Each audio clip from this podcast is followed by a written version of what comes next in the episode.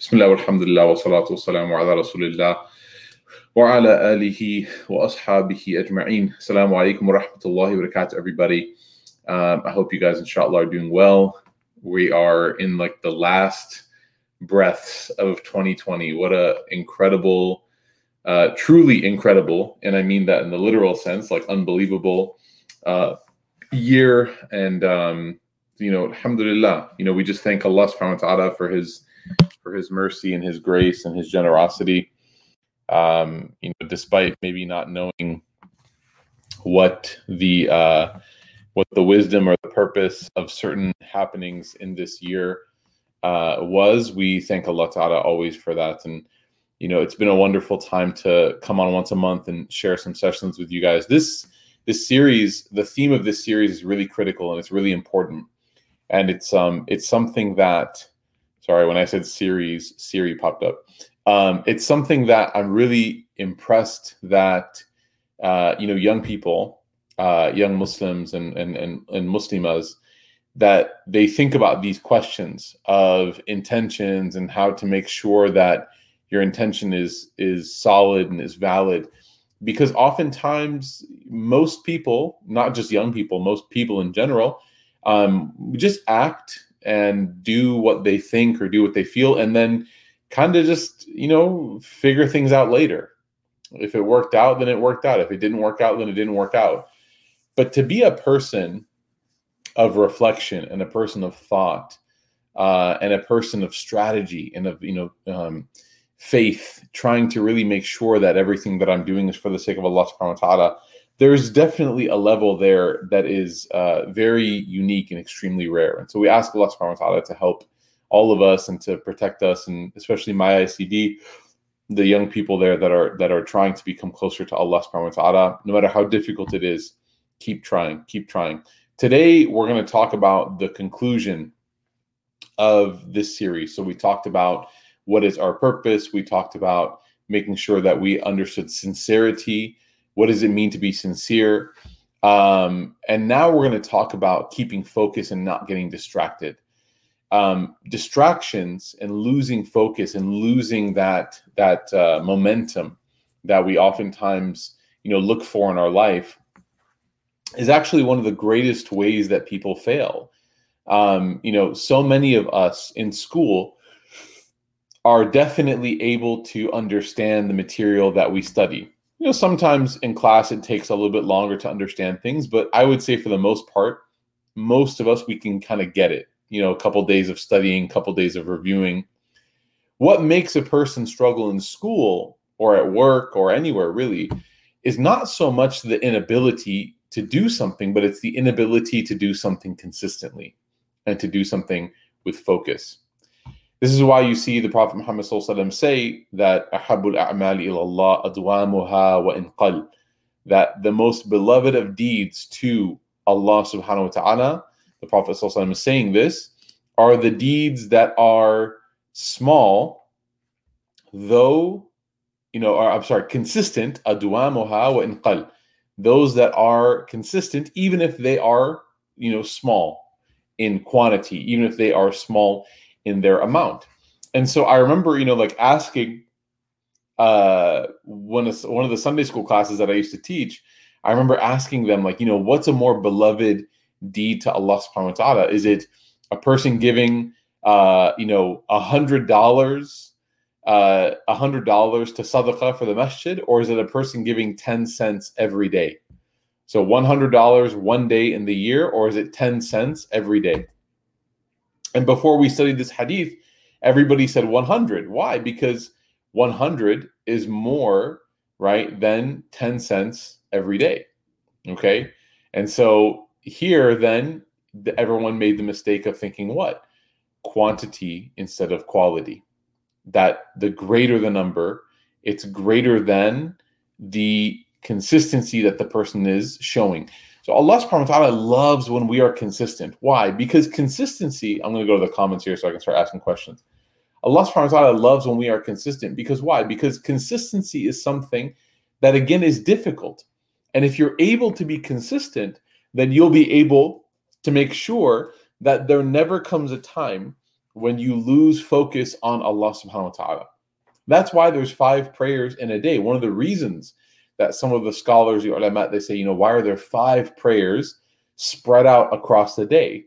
Why couldn't it be that there's one prayer and it's at nighttime after your day is all done, you make wudu and you pray, you know, one long prayer. Let's say it's like it's like Tarawih prayer. It's like you know, you pray that many rak'at, you know, every night, but not for that long. Let's say you just prayed, you know, one prayer every night. Why? Why is it spread out through the entire day? And some scholars in their exposition on Salah, when they were explaining prayer, they said that isn't it wonderful and isn't it genius that Allah subhanahu wa ta'ala He ordained Salah to be done in this manner, and by doing so, the believer remembers Allah at every point in their day. The believer remembers Allah in the morning when they wake up. They remember Allah in the middle of the day, in the middle of their work.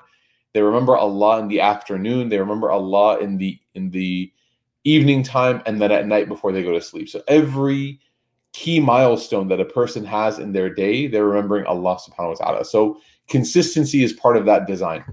Now, Allah subhanahu wa ta'ala, He actually tells us in the Quran about ourselves. And He does this, you know, numerous times. Allah subhanahu wa ta'ala, He He explains to us like our own reality. I actually love the verses that Allah subhanahu wa ta'ala tells us about ourselves. So Surah Al-Ma'arij is the 70th chapter in the Quran, Surah Al-Ma'arij. And Allah subhanahu wa ta'ala tells us about ourselves. Let's see if you feel like this is an accurate description. Obviously, you know, we know that Allah subhanahu wa ta'ala is going to tell us the truth, but let's see if you can identify this in your own life, okay? So he says, إِنَّ الْإِنسَانَ خُلِقَ هَلُوعًا إِذَا مَسَّهُ الشَّرُّ جَزُوعًا وَإِذَا مَسَّهُ الْخَيْرُ مَنُوعًا He says that indeed إن الإنسان خلق هلوعا that they were human beings all cre- all of the human creation was created with this characteristic of hala hala that means like anxiousness restlessness right this inability to settle that we are always looking for the next thing we are always looking for the next thing you just finished eating lunch you're wondering what is gonna what you're gonna eat for dinner. You just finished, uh, you know, this. You just finished one series on Netflix. You're wondering what what is the next series on Netflix. You just scrolled through your TikTok. You got through there, and now you're going to go to your Instagram, and then after that, you're going to check your Snapchat, and then after that, you're going to check your TikTok again. So, Allah Subhanahu wa Taala is telling us that this is part of the uh, uh, default state of human beings. That this is part of the, the the default state of human beings is that there's this sense of anxiousness. There's a sense of almost like restlessness that we are created with. And then Allah subhanahu wa ta'ala tells us about two specific scenarios. He says, إِذَا مَسَّهُ الشَّرُّ جَزُوعًا That if evil grazes. Massa in Arabic means to touch something, but it means a very light touch, right? Massa can mean like a very light touch, like just to make contact. إِذَا مَسَّهُ الشَّرُّ جَزُوعًا That whenever evil touches any part of the life of a human being, then they become incredibly impatient, very flustered, very frustrated, right? So anything happens, right? You get a flat tire, someone bumps into your car, you know, the the the you're trying to trying to pay for your groceries and and the and the cash the cash register or the checkout register the machine goes down right? And and and you see the reaction that people have when stuff like this happens. It's almost like they lose their mind. This actually happened by the way yesterday. I was in the grocery store and i don't know if y'all have y'all ever seen someone pay with a check before? You guys know what a check is right? Like a, a paper check all right? So now everyone has cards, like debit cards.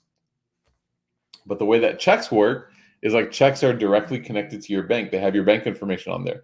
So what you would do is you would write a check and then you would show your ID and they would verify and they would take the check. Okay. And obviously, this is like an old school way of paying.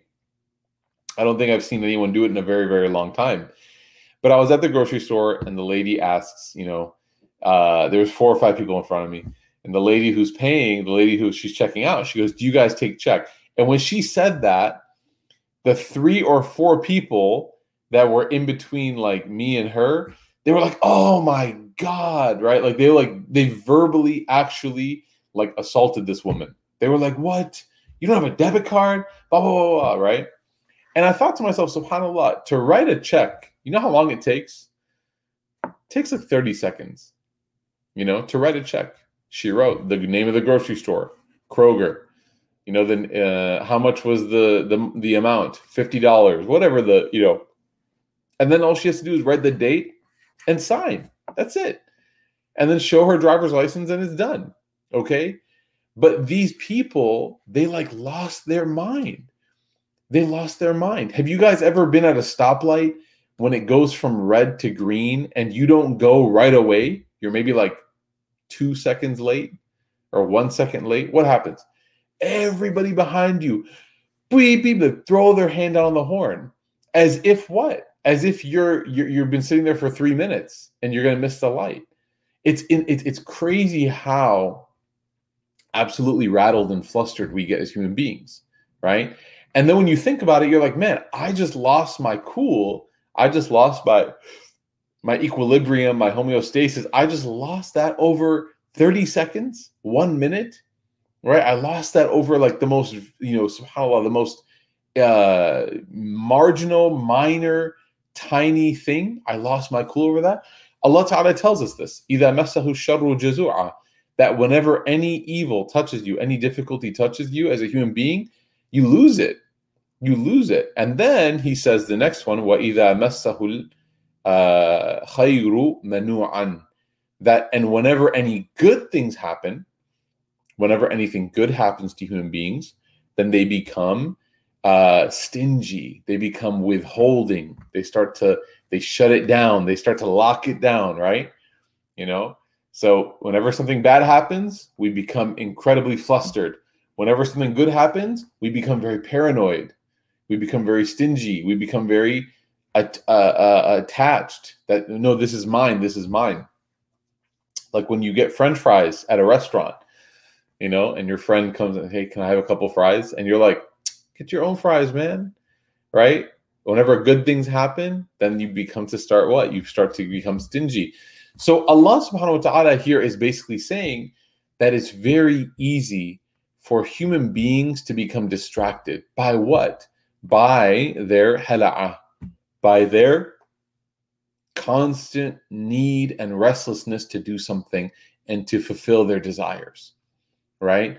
That human beings are ultimately distracted by themselves. We are our own greatest distraction. It's amazing, right? We have every reason in front of us to be focused on Allah, and we get distracted by what? By a bunch of things, by everything, right? And subhanAllah, instead of us turning and remembering Allah all the time, we become distracted by the very blessings that Allah gave us. You know, how many of us have missed prayer because we were eating with friends? How many of us have missed prayer because we were watching an NBA or an NFL game? How many of us have missed prayer because we were shopping at the mall? Is obviously like pre COVID. How many of us have missed prayer because we were sleeping in our home? It's crazy. We actually lose focus on Allah because we are focused on the gifts that He has given us instead of focusing Him on Him. Remarkable, right?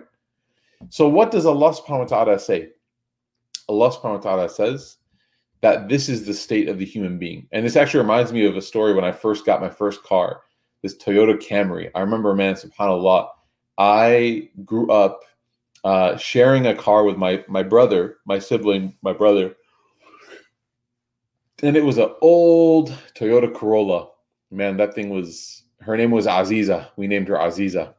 And I remember my old Toyota Corolla, man. It was amazing. Like we know we went to school downtown Chicago. So one thing you have to get used to in downtown Chicago is that when you park your car, you're probably going to come back to your car and it's going to have one or two more scratches than it did when you left it.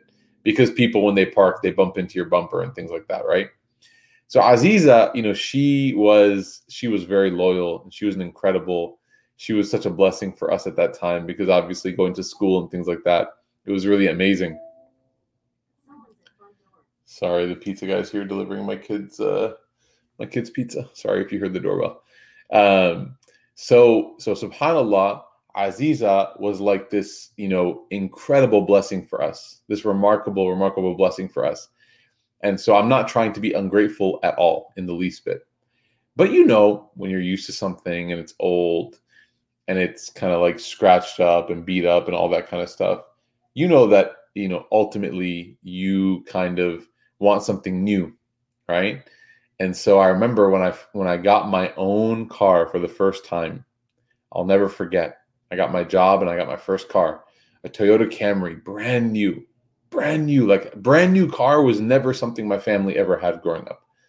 We always bought, you know, for the most part, used cars. We always bought used cars. That was like all we could. Alhamdulillah, that's that's all we had. So a new car, man, subhanallah. And I remember it had like you know, power windows. Do you guys know that like, there are cars that have windows that you have to roll the window down? Do you guys know what I'm talking about? You guys ever heard of that or seen that?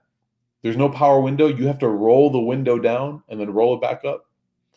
So this had power windows. Okay. Uh, th- it didn't have leather because I still I, I wasn't that I wasn't I wasn't looking that good in the bank account, so I couldn't get leather.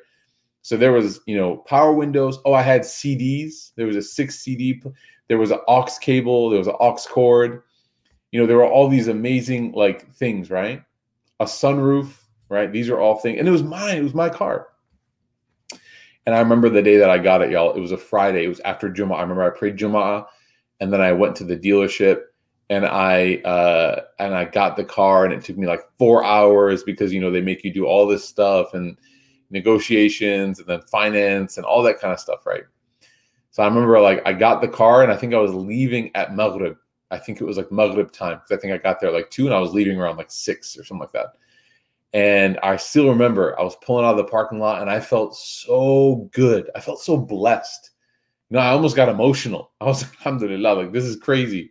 You know, started at the bottom. Now we're here. You know what I'm saying? Like that's how I felt like. I was like, dang, I have a, a brand new car. I'm driving a brand new car. And as I was driving, you know, Toyota, their partner company or their subsidiary company is Lexus. Lexus is like the very nice, uh, you know, version of the Toyota. So the Toyota Camry has the equivalent, the Lexus ES, right? So, you know, it's kind of like the luxurious version of the Toyota. Still have the same engines, but the car themselves, I don't gotta tell you guys about cars. You guys are from Detroit. So you guys know about a thing or two about cars. So I remember pulling out of the Toyota parking lot and across the street was the Lexus dealership. And I remember that my heart saw at the same time that I was pulling out across the street or at the front, pulling out from the Toyota dealership, at the same time, there was a Lexus IS, which is like the, the sporty kind of like coupe uh, Lexus, was pulling out and it was blue. It was beautiful. And it was, we were both kind of exiting the parking lot at the same time, and the highway was in between us. And I remember looking across, and it was brand new. I remember looking across, and I remember being like, man, when can I get one of those? you know, and I've had a brand new car now for like like six minutes. you know, like they just washed it. I was driving it off the lot, and I see this Lexus, and I'm like, dude, my car stinks, man. Like, I need a Lexus. I need that, you know why am I driving this uncle car, this Ammu Toyota, man? Like, why don't I get a Lexus, you know? And subhanAllah, like I caught myself. That's what I was thinking internally. It was like, man, a Lexus would be nice. And I thought to myself, Abdurrahman, what are you saying, man? You just got a brand new car. Why are you even looking at another car? What's the what? Are you serious?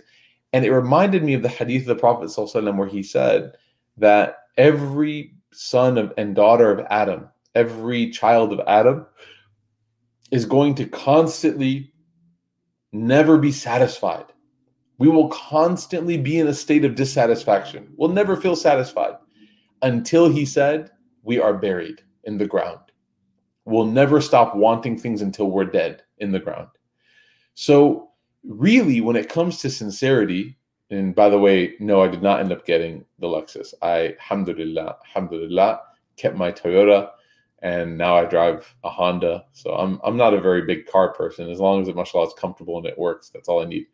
So, but just to just to kind of show and illustrate that this kind of neediness, this hada, uh, this this anxiousness, this restlessness, this this constantly looking and being concerned and all that, it's it's part of who we are. Now, Allah subhanahu wa ta'ala, He created us like this, but He also gave us and He created us and He gave us different ways to combat this kind of hala'a, this kind of restlessness. All right. So what does He say, Azza wa Jalla? What does He say?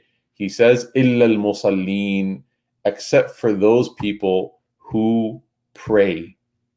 Right? That all of these characteristics of being restless and being pessimistic and being greedy and selfish in different parts of your life where you lose focus and you become distracted and all you focus on is the dunya and materials and whenever things are going south you lose focus on Allah you lose focus on everything. He says illa al musallin except for those people who are consistent in their prayer. Those people who are what? Alladhina hum ala salatihim da'imun. That's number 1 the number one in this list, there's gonna be like four or five things.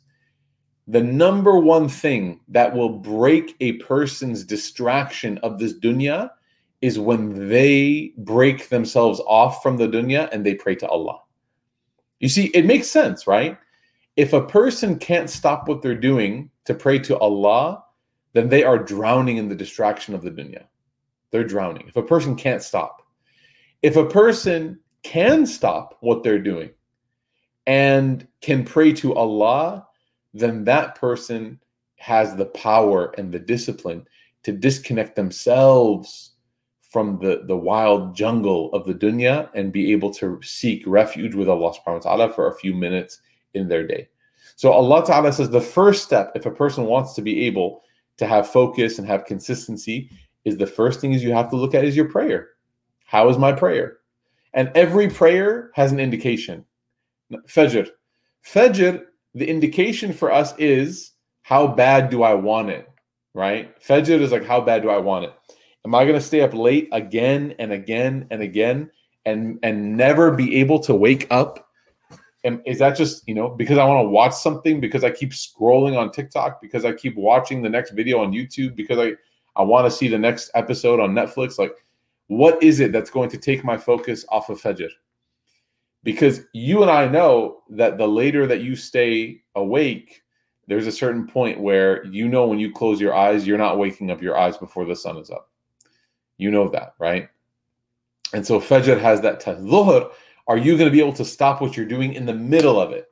You know, it's 12, it's 1, it's 2 p.m., and you're in the middle of something very important for your life school, work, whatever it might be. Are you going to be able to stop and say, no, it's Dhuhr time, Asr time, towards the afternoon, heading into the evening, right? It's time for you to wrap up your the, the things that you're doing during the day. It's time for you to wrap those things up. Can you, can you, you know, stop yourself from just wanting to rush home? And can you pray to Allah subhanahu wa ta'ala in that moment? Maghrib, very short time, you're hungry, right? You want to just kick back, you want to change into sweatpants and a t-shirt and just have some food but can you worship Allah first? Isha, you want to what? You want to go to sleep. Isha, you want to go to sleep. You want to rest. You want to, you know, you want to watch TV. You want to do something. Can you stop and pray first? So every prayer is its own set of challenges for every person. Every prayer. That's why the number one tip, tip that I give to people whenever they say, How can I make my prayers better? is I say, Make them right away as soon as the time comes in. The Prophet ﷺ said, As-salatu ala waqtiha. When somebody asked him, you know, what's the most beloved deed to Allah subhanahu wa ta'ala? He said, prayer on its time. Prayer when its time is here. When its time comes in, it's the best time that you can do it. And if you do that, what something that's beautiful, if you pray right, right when the time comes in, that feeling of anxiousness that Allah describes us with, you know, we we we we we avoid prayer because it makes us anxious. We look at the clock, we're like, oh man, I only got 30 minutes left. You look at it again, oh man, I only got 15 minutes left. You look at it again, oh, I only got five minutes left. Go, go, go, go, go. You run, you make wudu, you got one minute left, you say Allah Akbar. And then you finish and you're like, man, that wasn't enjoyable at all. I didn't I didn't find rest and relaxation. What what are these shuyukh talking about? All these sheikhs, all they keep saying is, "Oh, if you pray, it'll be nice for you. You feel good." No, I just feel rushed. Yeah, that's because you're praying in the last five minutes, right? It's because you're praying the last two minutes of the salah, you know. And then when that prayer ends and like the adhan comes, you're like, again, I just prayed. so you feel like, man, you feel like, man, I, like you know, there's no enjoyment in that. So my tip for everybody is to try your best to pray when the time comes in. Try your best to pray right when the time comes in and see how that works for you. Okay. So, number one, how to fight off the distractions of the dunya? Prayer. What's your prayer like? Number two, وَالَّذِينَ فِي أَمْوَالِهِمْ حَقٌّ مَعْلُومٌ.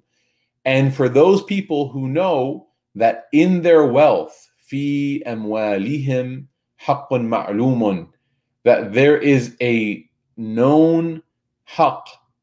Ma'lum here means it's like abundantly known. It is absolutely, without a doubt, you know the deal, you know? And what is that? وَالَّذِينَ فِي أَمْوَالِهِمْ That people know that their wealth, there's a responsibility that everybody has when they have wealth. What is that responsibility? لِلسَّائِلِ وَالْمَحْرُومِ For the petitioner and the deprived. For those people that need. As-sa'ili, the one who asks the one who is begging. The second test that Allah Ta'ala puts in our life is wealth, material wealth. And you know, they say that wealth doesn't change you, it just shows who you really are. And subhanAllah, subhanAllah, how true that statement is. Wealth does not change a single person, it just shows who we really are. You know, subhanallah. I cannot tell you how many the reason i'm saying subhanallah is because there's so many examples that i'm thinking about in my own life and people that i know that were so generous so generous and they had nothing. They had nothing. Can i tell you guys a story about my mom? My mother is one of the most amazing religious people that I know in my life. Okay. Uh, and she says, you know, she talks about being generous and having, you know, sadaqah and, and, and all this. She always talks about it. One time we were at a fundraiser. I remember we went to a fundraising dinner at the masjid. And I remember, you know, the, the it was actually Imam Siraj Wahhaj. May Allah bless him. He was fundraising. And I remember my mom, she wanted to give so bad but we just didn't have the money to give as much as she wanted. She wanted to give a certain amount, and that wasn't within our means at that time. So my mother, she has these golden bracelets with some diamond in them that were given to her by her mother. And I remember she called me over because the men were on one side, the women were on the other side. She called me over. I was young, I think I was like 14 or 13. And she's crying, crying, crying, crying. She's bawling. And I say, Mom, what's wrong? And she's just taking off her bracelets. And she says, Take these, and I want you to go and give these to Imam Siraj. And I want you to tell him that my mother didn't have the cash to give, but she wanted to give you these. And they were gold, and they were, you know, I mean, they're obviously worth hundreds maybe even a few thousand dollars. Like they're it's gold jewelry, you know. And so subhanallah, I remember, man, subhanallah. I remember that day. And uh, Imam Siraj started crying because I brought it up to him and he was confused. And he said, What's this? And I said, My mother said that they don't, we, my mother told us, my mother told me that she wanted to donate this because we don't have the cash to give cash, but want to give you the jewelry. And he started crying. And uh, subhanallah, man, that was a really, really, that was a tough time on our family financially. And uh, alhamdulillah, since then, things have improved for our family. But remember, wealth doesn't change you, it just shows you who you really are. So my mother, her generosity didn't go away when she got money. What happened was she became more generous.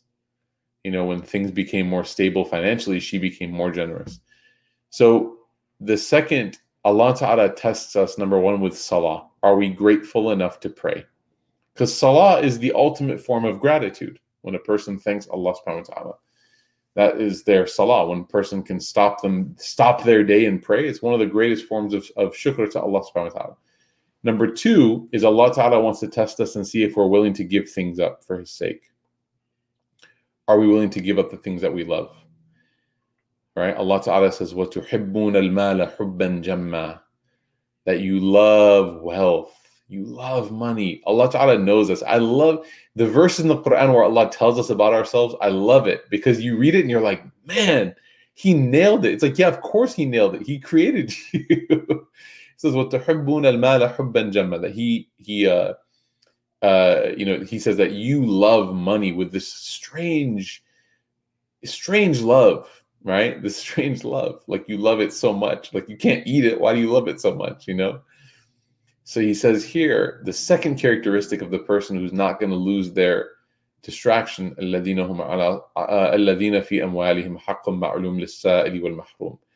The person who knows that this wealth that I have is not mine.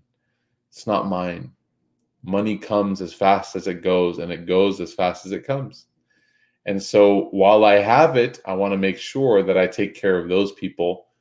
السائل وال والمحرم يعني I want to take care of the person who's you know asking and the person who has been deprived the person who needs the person who's been deprived so that's the second test okay of whether or not you can focus والذين يصدقون بيوم الدين and the person who has complete and total uh, you know affirms and confirms and believes in the day of judgment the person who believes in the day of judgment that they know that this life is not it. وَالَّذِينَ هُمْ مِنْ عَذَابِ رَبِّهِمْ مُشْفِقُونَ And the person who is incredibly worried and scared about the punishment of Allah subhanahu wa ta'ala إِنَّ عَذَابَ رَبِّهِمْ غَيْرُ مَأْمُونَ That this punishment of Allah, of their Lord, is one that no one has any safety from it.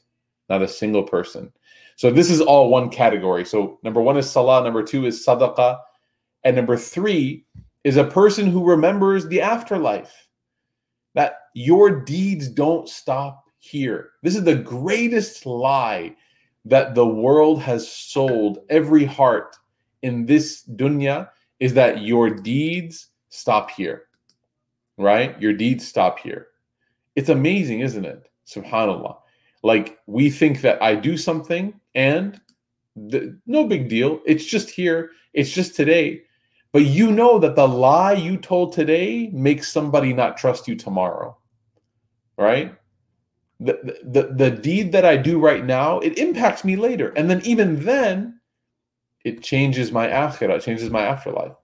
So the first was the person who thanks Allah by praying to Allah. The second is the one who's able to sacrifice the dunya by giving it away. The third is the one who every time they do something, they remember that this is going to have a reaction, right? Every action has a reaction. And so for me, I have to remember when I do something or if I don't do something, it's going to have a reaction. Okay? And that reaction is going to be in the afterlife. وَالَّذِينَ يُصَدِّقُونَ بِيَوْمِ الدِّينِ وَالَّذِينَ هُمْ مِنْ عَذَابِ رَبِّهِمْ مُشْفِقُونَ إِنَّ عَذَابَ رَبِّهِمْ غَيْرُ مَأْمُونَ that person as they, as they complete their act as they do what they're as they do what they act as they do what they're doing they remember that nobody's safe okay uh and those people who protect their private parts right? Those people who have modesty and they don't uh, engage in in zina in premarital sexual relationships they don't show they don't do all of these things they protect them. And subhanallah it's crazy actually man. I'll tell you guys because you guys are young you know so like this is something that i know um is like just out there. It is incredible how you see these people you know these movements right the me too movement for example um or you know people who are being sexually assaulted or people who are being sexually harassed and it's all bubbling to the surface now, right? It's all coming to light. And uh, you know, you look at these people, man, like these athletes or these celebrities or these people, and they're so successful. They're so successful. Some of them are so incredibly successful in what they do. I was just actually, for some reason, this popped up. I was just looking at the history of Tiger Woods, man. Tiger Woods, his his name is synonymous with discipline. You know, he wakes up and runs four miles, he exercises, he practices golf, he does all his thing. Then he finishes another four miles. I mean, it's like day in, day out. This man is just a machine. But he couldn't be faithful. Right? He couldn't be faithful. Like his sexual desire took over him. Doesn't matter how strong you think you are right? If you can't say no to temptation, how strong are you? How strong are you really, right? This is why the Prophet said the true person, the true strong person, is not the one who can beat somebody else in a wrestling match. That's not the true strong person. The truly strong person is the one who can hold themselves and control themselves in a time of anger. See how the Prophet here is redefining strength? Right? Strength is not about how much you can lift or deadlift or squat or whatever. It's not about that. Strength is about being able to control yourself and not be controlled by your nafs. That's true strength. So here, Allah subhanahu wa ta'ala is saying one of the greatest distractions is the distraction of sexual desire. And you have to be able to protect yourself. Except Allah Ta'ala says what? For those people that are lawful for you. So somebody that you're married to, somebody that you, your husband, your wife, etc. That those people that you are what? That are lawful for you. So it's not like a person has to be uh, celibate and they have they have these desires that Allah created them with, but they are not able to express them for their life. No, there are outlets that Allah Ta'ala created, but that's how Islam works. Islam gave us desire Allah Ta'ala created us with a desire, and Islam says this is the correct way to express your desire. This is the incorrect way. Okay?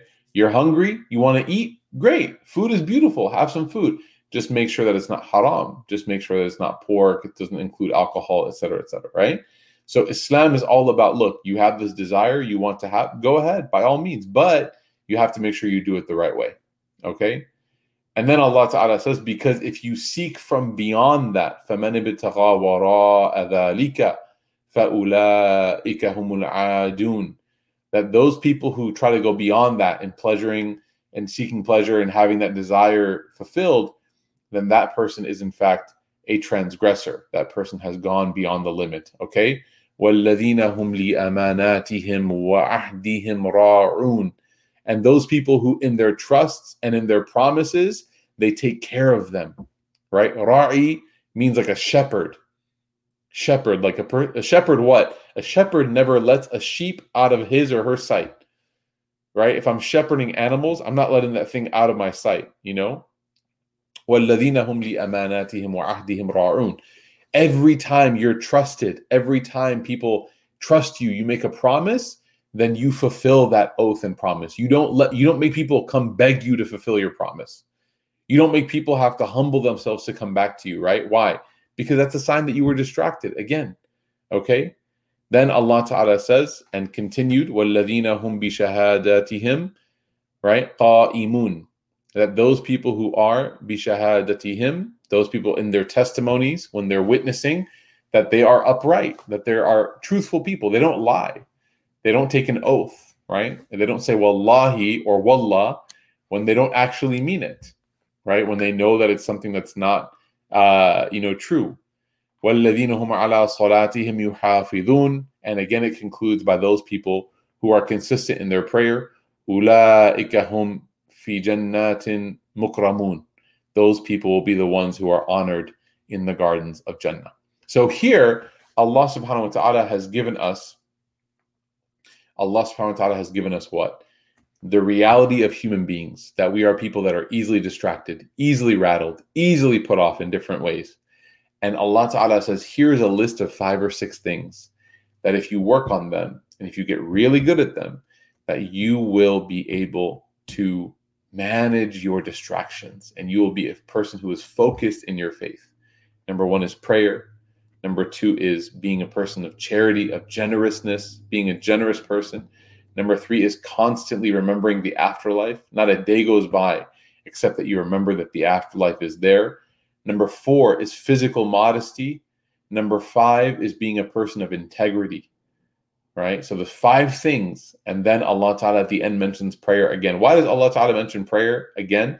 Some of the scholars of tafsir, they said because prayer is something that is the it, it, it's like the beginning and the end of your day. It's the beginning of the cycle and the end of the cycle. So prayer is just that important. So Allah Ta'ala mentions it multiple times. So this is one of my favorite sections. I will uh, give it to you guys. Surah Al-Ma'arij, chapter number 70, verse number 19 to 35. Very short ayat, like super short. And if you guys want to mark that down, just write it. Quran, chapter 70, 19 to 35. This is like the recipe for success. We ask Allah Ta'ala to grant us success and to give us the ability to follow this beautiful Quran and guidance and being focused and not being distracted. Uh, we'll go ahead and take some questions, inshallah, here because I know that we usually run out of time. So I wanted to, I set a timer for myself for 45 minutes. And so I wanted to make sure that we had some time for questions, inshallah, before we conclude. Um, so I'll look through the chat right now. Let's see. Um, all right. Is there a religious rule that allows combining prayers in really cold and freezing days where prayers are one uh, hour from each other? Luhur. Uh, okay. Um, so there, the ruling, uh, and this is predominantly practiced, you know, uh, in the Shafi'i madhab, it, it, it's it's mentioned especially that this is something that's done for inordinate weather in the masjid, right? So, for example, if there's like a thunderstorm, if there's like a thunderstorm or like if there's like really, really extreme weather and people are there for dhuhr and they're not going to come back for asr or they can't because there's like a tornado warning or something, then you are able to combine that those two prayers in the masjid at that moment. But again, it's only for really, really serious circumstances. They're not talking about, you know, days that are cold, right? So if you would go out and pick out and pick up burgers or go shopping or, you know, see your friends or go to a friend's house or something, if if if the condition is such outside where you would you would do something. It's not just cuz it's cold. But we're talking here about like danger, like it's actually dangerous one of my sheikhs, he was teaching us this this issue in the books of fiqh, and he said like, yeah, you would basically do this. You would basically do this when you when you if you would pray, you would combine your prayers at the masjid because you're not sure if the masjid would be there if you came back. Like the weather is so bad that the masjid might blow away. You know, that's kind of what he was saying. So uh, I do think it's important to understand this the seriousness and the severity of the weather or the conditions outside that would change uh, the, the the the ruling here for prayer um, and the timing for prayer. Wallahu a'lam. Uh, I see here the the du'a for Umm Jasim. We ask Allah Ta'ala to bless her. Ameen ya Rabbil Alameen. Um, okay, let's do some more. How do you get better khushu' when you pray? I mean, this is like a lifelong thing. But one of the things that Imam Ghazali talks about is you have to make sure your heart is present in the prayer. You have to make sure that your heart is there. And if you're watching the last minute of a football game, the Super Bowl, you know, your heart is there. If you're watching something like a movie and it's like the, the peak or the climax of the movie, your heart is there, right? So what about in Salah? So he mentioned some things about, for example, making sure you're praying in a good space. Don't don't rush your prayer in a place that's like very messy and like causes you to be distracted, right? This is actually the place that I pray in my home, my office. Okay, this is the this is the place that I pray. And as you can see, like we made it a very, very relaxed, chill space because when you pray, you don't want to be distracted. Right. So the qibla is actually that way. And so the the my prayer rug, if you guys can see it, I'm covering it. This is my prayer rug. Okay, and this is where we do salah in the house. And so it's a place that's really chill. There's not a lot of distraction here. There's not a lot of different, uh, you know, items or stuff like that. Just some very basic hangings. And so if somebody wants to pray, they come here and there's no distractions. A lot of times, if you pray like anywhere in the house, um, you know, there could be a TV here, there could be people there, there could be the kitchen, there could be somebody cooking. Like it can be distracting. So Imam Ghazali says, look, just give yourself a give yourself a good shot. You know, why are you trying to challenge yourself and pray in front of the TV? Like there's no point. So give yourself a good shot. That's number one. Uh, number two, I mentioned earlier is praying on time and not praying towards the end of salah because if you pray towards the end, you're going to feel rushed. You're going to feel rushed and it's you're not going to be able to enjoy the prayer. Number 3 is while you're praying, I want you to think about your greatest hopes that you have for Allah subhanahu wa ta'ala for you. What are your greatest hopes for Allah? Like, what do you need from Allah? Like, what are your greatest things that you're aspiring?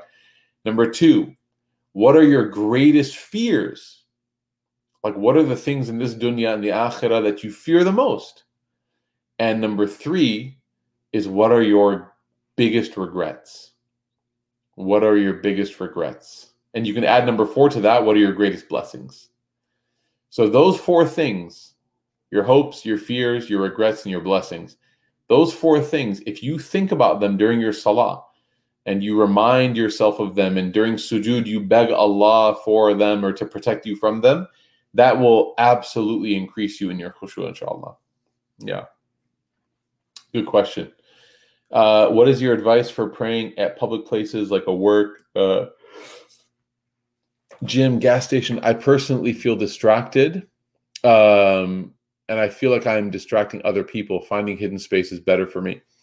You know, um, it, it really is different depending on like the situation. I would say that, you know, praying in public, you just have to get used to it. Once you do it a few times, honestly, you don't even care who's around you anymore. Um, absolutely, the first couple times, it's a little bit sort of you're like looking around, make sure that nobody, you're not bothering anybody. But as long as you pick a, a good spot, nobody cares. Nobody cares. I just prayed. I just prayed to Asr today in the middle of a parking lot. You know, I have my prayer rug, pulled it out, and prayed, and nobody cared. People drove, you know, next to me. People walked by me. Nobody said anything or did anything. And I will admit, the first few times that you pray in public in a parking lot, it's definitely very distracting. But if you just keep doing it, right? Because you can't miss the prayer. You can't say, "Oh, I can't pray. I'll pray when I get home." It's, it's not because then you're missing the prayer, right? Um, so you have to do it. You have to do the salah. So you have to be able to make sure that you perform the salah, and you know it's okay if it's a little bit uncomfortable. That's okay. Just remember, just remember the Prophet Muhammad Sallallahu Just remember his story. Remember him in Mecca. Remember him in the Sirah. Like there were times when he did something that was, you know, people looked and they're like, "What is he doing?" But just is what it is. It's just you and Allah, man. It has nothing to do with anybody else at that point. I understand though. I understand. But the more you do it, the more comfortable you get. Right? Okay. Uh yeah, the ayat from Surah Al-Ma'arij. Surah Al-Ma'arij is ayah number 19 to 35. It's chapter 70. Can making istighfar change qadr? Um, I mean, dua in general, changing qadr is like a very interesting way of putting it because, you know, I know the hadith says that nothing cha- can change qadr except for dua. But if, if Allah, the, the, the answer basically in summary is that if Allah Ta'ala destined something for you, and you make dua for something, then Allah Ta'ala, if He's going to grant what you want to you, then He already destined that for you. He destined for you to make dua, and then He destined that for you. It's a long conversation. Um, if if if the question that you're asking is, can dua and istighfar better my life and change my condition and grant me, you know, make things uh, attainable for me, give me opportunities, then the answer is yes yes, istighfar, dua, these are things that can make things opportune. Uh, they can give you opportunities. Um, yeah. Okay. Um, can you explain what Sufism is? Um, I mean, Sufism, like as a as a label, um, is sort of a label that people use to point out certain things or practices. But you know, the word tasawwuf okay, like the practice of of Sufism.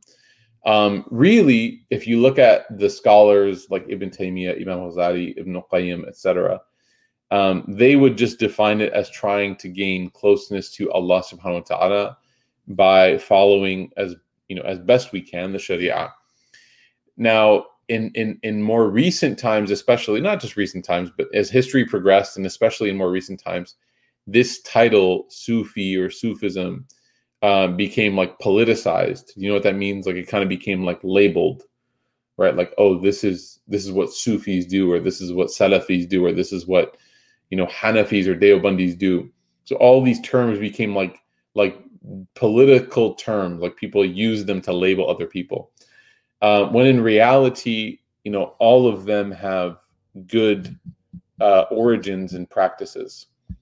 Um, and so Sufism really is no different than what Islam teaches, right? It's just a different science within Islam. It's the science of trying to gain closeness to Allah subhanahu wa ta'ala by means of purifying one's heart and doing what is what what is what Allah and His Messenger love. So it's just one of those things. Um, you know, you don't really have to worry about it either way you know just make sure that you study the quran as much as you can and you study the life of the prophet as much as you can and and always have a connection to knowledge and scholarship and you'll be fine inshallah. How to pray without listening to shaitan? Yeah i mean it's all of those things combined. Shaitan uses the weaknesses that are within us and he uses the distractions that are around us to whisper and cause us to lose focus. So the things that I mentioned earlier about making sure that you're not rushing, making sure that you're not praying in a place of distraction, making sure that you're already focused on something else. You don't just walk up to the prayer with a blank mind, right? What are you praying about, right? So being grateful to Allah, seeking gratitude. What do you hope for? What are you afraid of? Things like that. Because then you'll already have focus, right? Instead of trying to find focus in prayer, you'll already walk into prayer with focus. Okay. Um, one of the recent that one of the recent that has recently helped my khushu is genuinely uh perfecting the prayer. Oh yeah, yeah. Okay, so we do a, a series on Instagram every Thursday called Perfecting Our Prayer, and we read from this book that Imam Ghazali wrote on Salah, and it's actually really helped me a lot. It's amazing. Uh, it's so helpful. I'm not being paid to say that. Yeah, she's not being paid to say that. Mashallah. Thank you, Sana, for your kind words.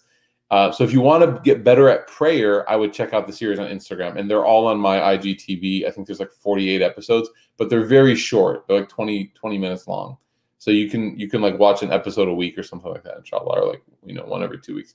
But it's Thursday evenings. Thursday evenings, inshallah. Any other questions here in the chat before we uh, before we wrap up? Because as it's uh, it's approaching the 9:30 mark for for y'all 9.30, I think you guys are an hour ahead of me. Any more questions? Last call. These are some good questions, mashallah.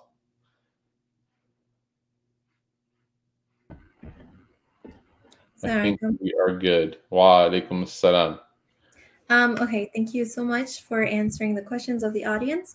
But as a team, we do have two questions for you. Mm-hmm. So, first question When you get a chance to come back to Michigan, um, what would be the first thing that you would try? the first thing that I would do? Yeah, do try whatever.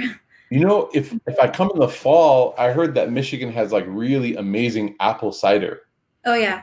Like the donuts and like apple cider and apple orchards. So like I would love to bring my family to my kids are in love with with apple everything. So yeah, there's here, so. yeah, so that would be something cool. But you know, Masri sweets and I mean there's like the the standard, you know, like Masri sweets and there's that new barbecue place that I heard about. I haven't been to yet. So there's a lot of different options. Michigan's a really, I mean, I love Michigan, mashallah, Detroit, Michigan, one of my favorite places. Inshallah, ya Rab, once the yeah. pandemic is uh, is is a little bit has lessened and the, the safe it's safe to travel, then I'd love to come back, inshallah, and see you guys. Definitely, inshallah. Well, we're looking forward to having you back in Michigan.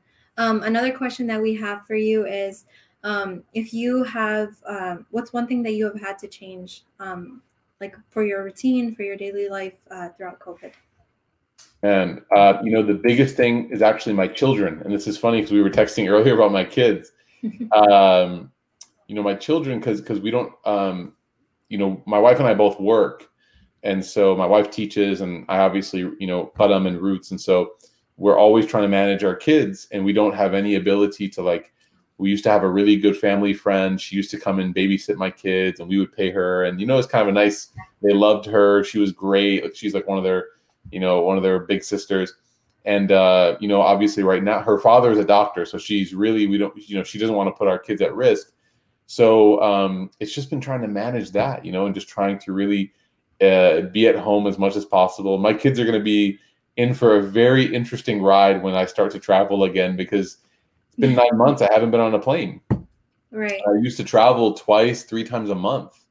So i've really enjoyed it obviously being able to be here with my kids and hang out with them and spend so much time with them. But like tonight like you know i was telling i was telling you and the team earlier that i uh took my kids out for ice cream at 6.30 and you know just kind of like just random friday Jumu'ah treat because normally on fridays after Jumu'ah at the masjid we'd get ice cream so since the masajid are a little bit you know strict about children these days we can't go for Jumu'ah Salah together. And so I try to make sure, you know, Jumu'ah time after Maghrib, we take them for ice cream. So it's been the biggest thing, I think. Um, you know, and I look forward, inshallah, to socializing and seeing people again and and all that. Inshallah, inshallah. Yeah, I definitely feel with that. I have five siblings, so having them all at home with my parents is it's been crazy. Yeah. Are you are you on the older side or the younger side? um, the second one, second oldest. You're the second. Okay, so you you're basically helping run the the team. Yeah, yeah, that's, yeah, yeah. That's. I mean, yeah. So you you probably you know you probably feel exactly what we're feeling then. Yeah. Yeah, yeah, I definitely do. Um, I want to thank you so much for having us um, host you for our series, inshallah. Um, I know me, I've learned so much um, throughout the series, and I know a lot of the attendees have as well. Um, so thank you so much for having us. And thank you all to the audience as well for tuning in to all the sessions. Um, we hope you have benefited greatly. Um, if you want to listen to any of the sessions, they're all available on our Facebook and our YouTube page, as well as our podcast. So we recently started our podcast. It's available on Spotify and Google Podcast. Um, it'll be coming soon to Apple, inshallah. So um, if you want to tune in, you can, you know, view all the past few sessions, and then we'll be uploading this session as well to it.